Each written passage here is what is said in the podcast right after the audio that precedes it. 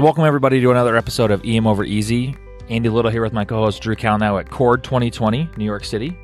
Beautiful New York City. It's fantastic. So we are here with two really special guests, Loice Swisher and Jennifer Clevin from Hackensack in New Jersey, and of course our nocturnist turned to a day doc, mid-shift doc in Philadelphia, talking about second victim syndrome here on the podcast. Yeah, now, real quick before we dive into this topic, want to make sure our listeners know about a couple things going on. If you haven't checked out our website recently, please do so. We've expanded our blog post with two awesome medical students from the medical school at Ohio University writing posts for us. There's an opportunity to sign up for an email disc list that is going out once, maybe twice a month that Tanner is curating some zany things that we're doing, reading, watching, listening to, and some awesome episodes we've had uh, pushed out recently. And that's available from the website. And of course, make sure you follow us on all the other social media sites too. So, Loice, this is your fourth time on the show. You're like a veteran at this point. I'm so excited. Absolutely. I love this. It's one of my favorite things. So, what, what do you have for us today?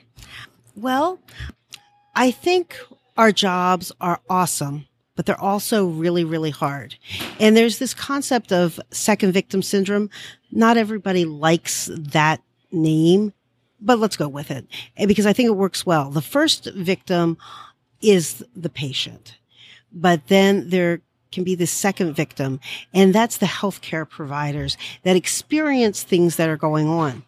And I see that much broader than a lot of other people see it. A lot of other people see it as like you've made a mistake or you made an error in a procedure or there's been a lawsuit and that big impact thing is second victim. But I think that there's more than that that goes on. And this was really brought home to me when I was out at ACEP and I was introduced to Jen. Would you like to talk about what happened? Yeah, I I was definitely experiencing what I didn't know how to label, which would have been the second victim phenomenon or syndrome. Um, I had had a couple challenging cases and I was feeling really broken. And I was, I knew I needed help, but I think I didn't really know where to look for help. And so I was at ACEP and I went to several wellness and resiliency meetings and tried to pick brains and network and thankfully got introduced to Loice. And that's exactly the way it was. There's a person I knew that came up and said, Hi, I want to introduce you to this person. And I don't even think you knew her, did you? Sadia? Yeah. Yes. I had met her at okay. another conference, actually at Cord okay. last year. And, and she's like, I think you'll be good together. And that's all, all I knew. I'm like, okay, good together. How? And then this happened. Yeah. And she was dead on because Loice was in the middle of a conference and meetings, but still said, you know, let me finish this one meeting and then meet me in the hall and spent probably two hours with me in the hall, allowing, listening to me and really hearing me, letting me cry and inspiring me and showing me, I guess, a trajectory of how I can work on my own resilience and overcome and what we now have kind of agreed that sounds fun is bouncing back from being broken Tell us about what happened. Well, it's kind of um, accumulation of several events, but started the first case that I had was a 32 year old female who was uninsured. Her on her second pregnancy that was about 21 weeks based on dates, and she came into the emergency department. And the thought was I was just kind of going to give her a blessing, and she would go up to L and D, and that was really all I thought I, my role was going to be.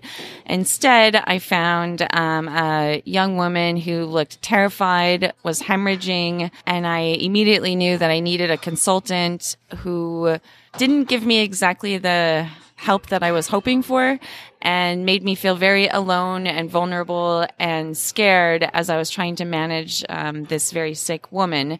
They basically said, "Get an ultrasound. You don't know the dates. You don't even have a pregnancy test. You don't know if she, you know you don't know anything if about the patient." Which was very upsetting because I did know she was pregnant and I did know she was bleeding and I was concerned about preterm delivery, but they were not receptive to that and wanting more information at the time. So in frustration and also trying to stabilize her, I hung up the phone. Her blood pressure dropped to the 60s. She was hypotensive. I couldn't send her for ultrasound. I had to reconsult and still was met with adversity and not the support that we should be having for each other and our colleagues. Eventually, uh, shortly after, the nurse called me over and I saw that the woman was actually delivering a 21 weeker who was very alive. The baby was moving, attempting to breathe, you know, making movements as if crying, but not a dead fetus, a very, very alive fetus that was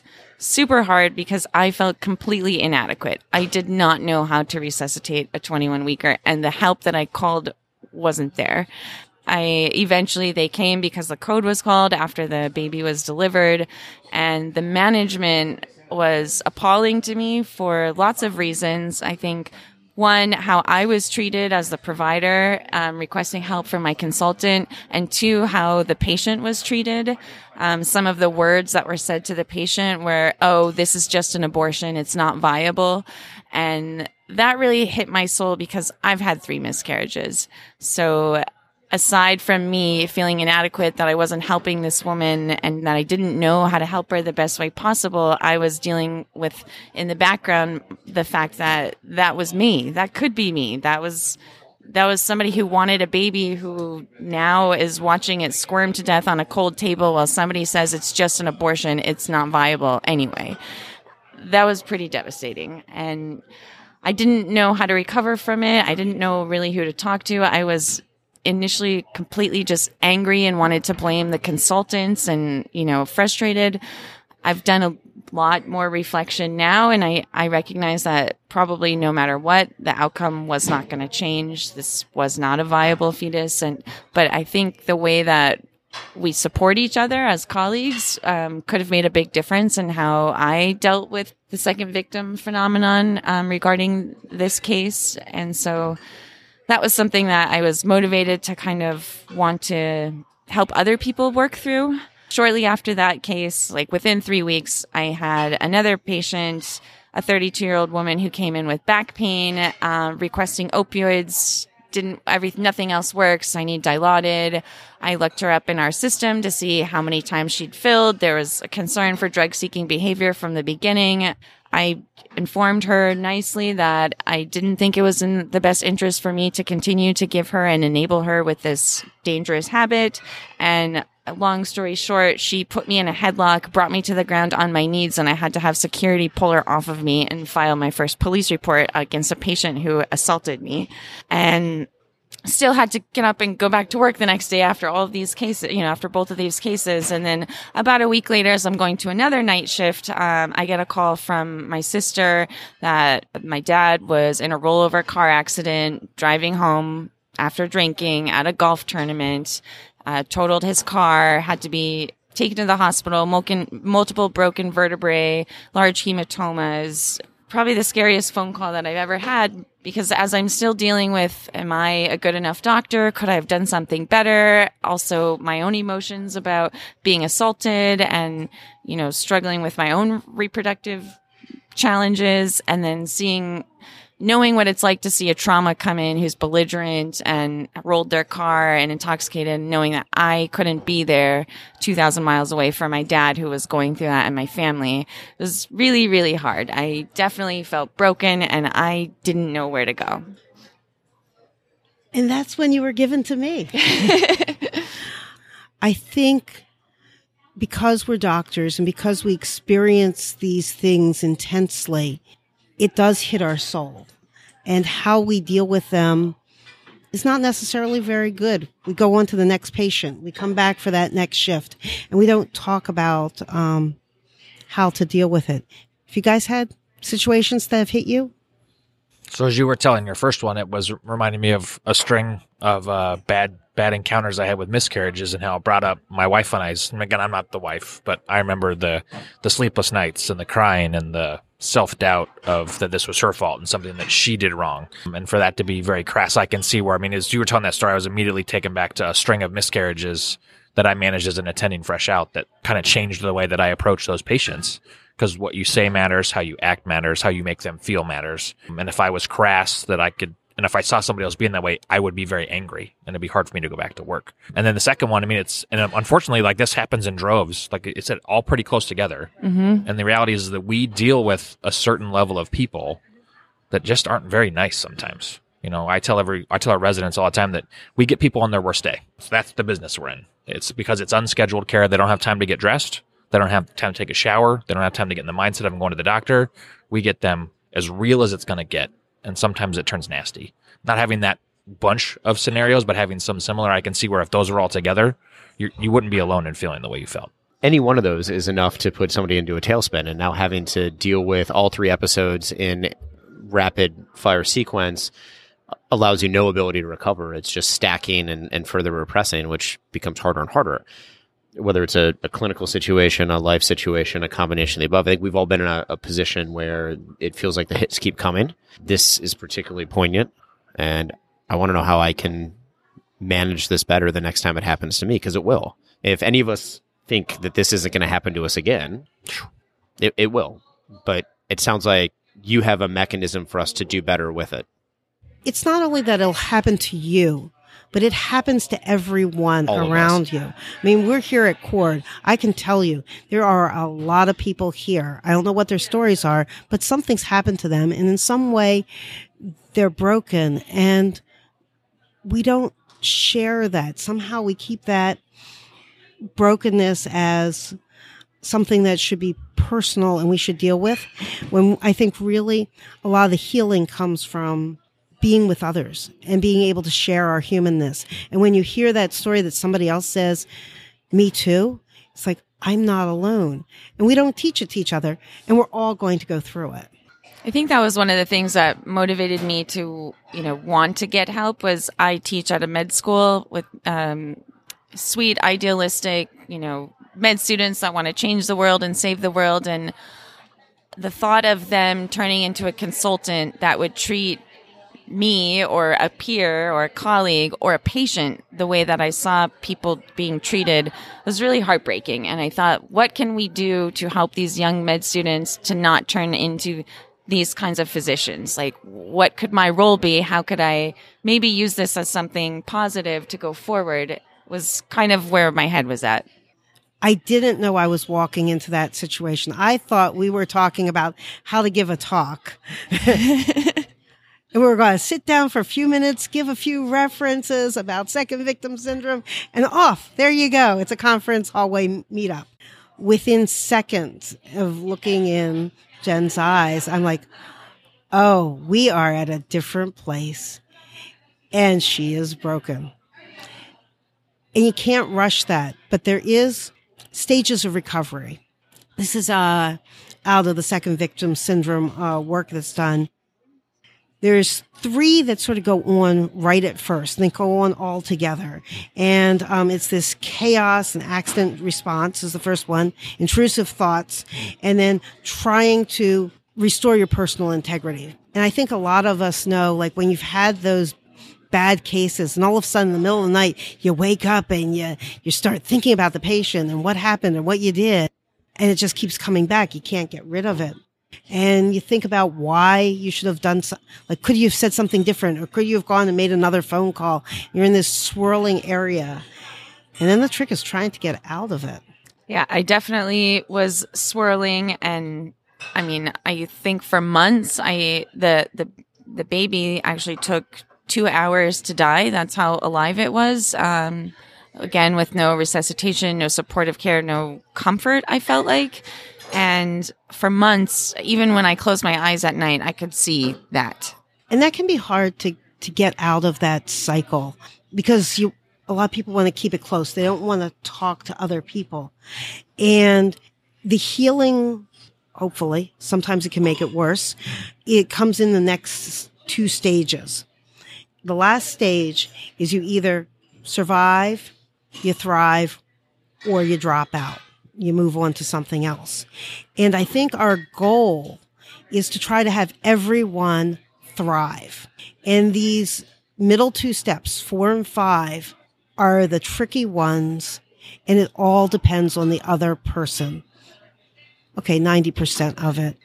But the first part of that is enduring the Inquisition. And the hardest thing I think from getting out from that swirling is to reach out and wonder what questions are going to be asked.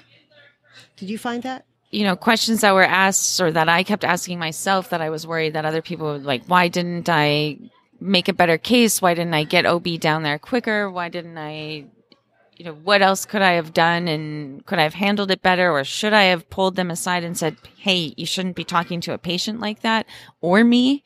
I don't know. I, I guess because I, fortunately in this case, I don't think I did anything really wrong, and I don't think anything I could have done would really have changed the ultimate outcome. I'm grateful because I know that's not always going to be the case. Yeah, I think those questions that you have in your mind are can be very judgmental and you want to protect yourself to be ready for what uh, is coming at you. And I know I did this with my daughter's um, brain tumor. It was 17 years before I showed the MRI because I was afraid what people would say how I would respond to that inquisition. And I think what can happen is if the other person is mindful of the way their questions come off, the way it sounds judgmental, and be more compassionate to think of the way that they would, how they would feel if they asked that question. They may change the tone a little. This is a particularly difficult thing to think about because not only is there the the personal relationships, the conversation that the two of you had, but I have no doubt that there was some type of hospital follow up, system follow up regarding the case. They are not nearly as sensitive. The people asking the questions do not typically care as much about your emotional wellness and stability. What they care about is is there was there a process problem, and is there a process improvement initiative that we need to take to prevent whatever lapse may or may not have happened during that situation? Almost like any other peer review or case inquiry, you become a victim as well. Not only because you're dealing with the emotional response of having to respond to those things and deal with the situation itself, but now you're essentially being attacked a second time as to why you didn't make this go better. And hearing you talk about it, it sounds like you did absolutely everything right. And maybe the other people in the room didn't, or maybe there was nothing that could have gone better. But sitting through that again doesn't do anything to help you recover and probably buries you deeper into the, the second victim syndrome. Yeah, and I think it's important that, you know, like you said, there are certain parts of this that you're going to have to go through that are painful. Your hospital is going to get involved. This might turn into an M&M case from the others, from the other party's perspective. I'm sure the OB service talked about this numerous times to their service, to their, their prospective students and stuff. But I think it's also important for you to find that person. And you, it sounds like you found it in Loice that you can just give this to them as here's the burden I need help bearing. And where there won't be judgment and there won't be the critical voice that you're going to get from somebody else. And if you don't have that person, find them soon because you will need them your entire career to where you don't get stuck in this spiral. Yeah, you're absolutely right. The it can be made worse. The questioning, the response that people have, and that happens a lot. I mean, M and M's can be na- nasty. They may not be uh, so um, compassionate, which is why there should be this fifth stage, which is obtaining emotional first aid. And if we know that some of the times people aren't going to be real good at their questions, like uh, now it's fine when I show my daughter's brain tumor and people goes, "Wow, that's gigantic! How did you know it was there?" I'm like, yeah, the first hundred times somebody said that, I felt like the worst mother in the entire world. Now I'm like, yep, it's really big. And I think I can go through those questions because I found people, friends, colleagues, and professional help. I'm back in EAP, Employee Assistance uh, Program, because there's been a lot of things that have gone on with me recently. And with that, it's six sessions for us. And sometimes you just need to have that little bit of band aid, that emotional first aid that tells you that just gets you over the over that. Um, it may not be something forever, but to talk about it.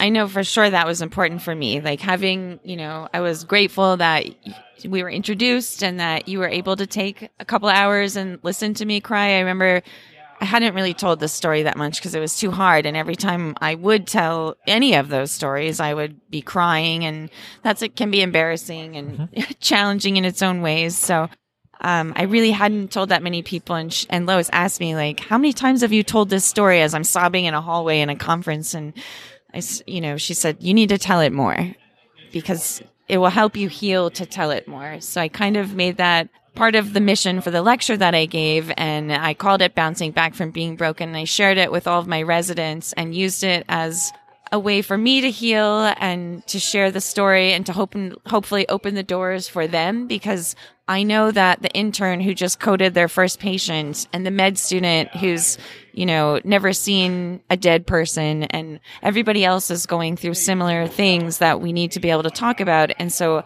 I suggested and threw the idea out at the end of my presentation of starting a resiliency committee for our residents. And um, it's been fairly successful so far. We've had multiple um, meetings where other residents have come and we We've given, we've uh, now got funding for journals. So we'll have like journal entries to maybe prompt people to, and then you can bring your journal. We start off with like a meditation and then we kind of all go around and reflect on things that have been difficult. And it's been a way for me to try to move on from thriving and to um, or from just surviving into thriving by sharing this, just like you have with me.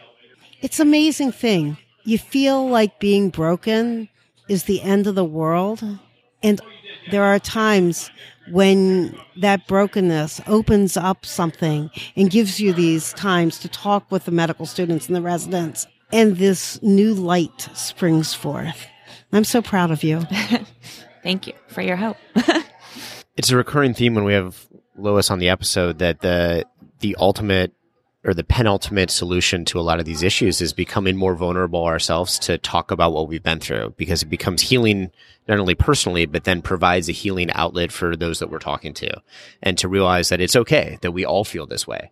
I don't think there's a listener out there that hasn't or won't experience something similar in their career. And, and not that we wish that upon anyone, because I, I, wish for my residents and for the rest of my career, it would be uh, roses and, and great encounters, but it won't be. And there's going to be ebbs and flows. So knowing that other people go through this and that there's a pathway to recovery, there's people like Loice out there that can help guide us along the way is such an important thing to have. And I think the key thing is if you're listening to this is each of us can be a Loice. Is that when each of us see this stuff go down, is to reach out.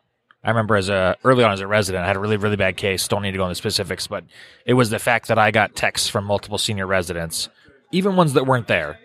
They heard, "Hey, I heard last night went to hell. Can we go get coffee?" Hey, I heard you had a bad. I heard you had a bad shift. Are you available to talk in the next couple days? Just the act of that text message, even though I didn't take everybody up on the the offer, just knowing that other people heard the story, were impacted by it, and then thought to reach out is pivotal in this because I'm sure at times you felt very alone. Yeah, absolutely. Because you probably were.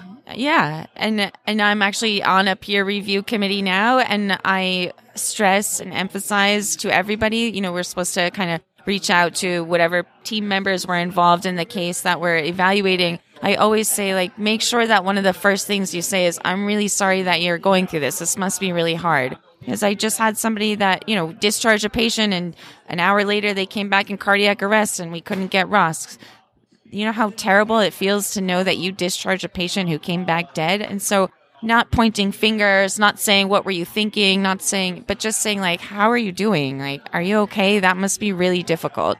Is something that I think we all need to be looking at when we're talking about M&Ms, peer review committees, cases, you know, really saying like, how are you doing? Like, that's, that's hard. Change the way we approach this situation a little bit to make it easier for everybody. Mm-hmm. Uh, not an inquisition, but actually a recovery. The Inquisition is is hard, and that's where people fear. And when you talked about each one of you could be a Loice is like I'm not I'm nothing special. I'm really nothing special. This all it takes is to listen to people and to tell them they're not alone. And anybody can do that. We can all be there for each other. And instead of being the one to try to fix it or to teach and correct the errors in that time of brokenness, just to say, I'm here with you and you're not alone, we can change everything. And Jennifer, I think you are both incredibly special, and thank you for sharing this story with us. It's uh, very moving and a very important conversation to have. I think it will make us all better going forward. So, to our listeners, hope you enjoyed and take a lot out of it too. There is going to be a plethora of show notes about this, um, and please just make sure you're taking care of each other. Love you guys. Thanks to EM Over Easy.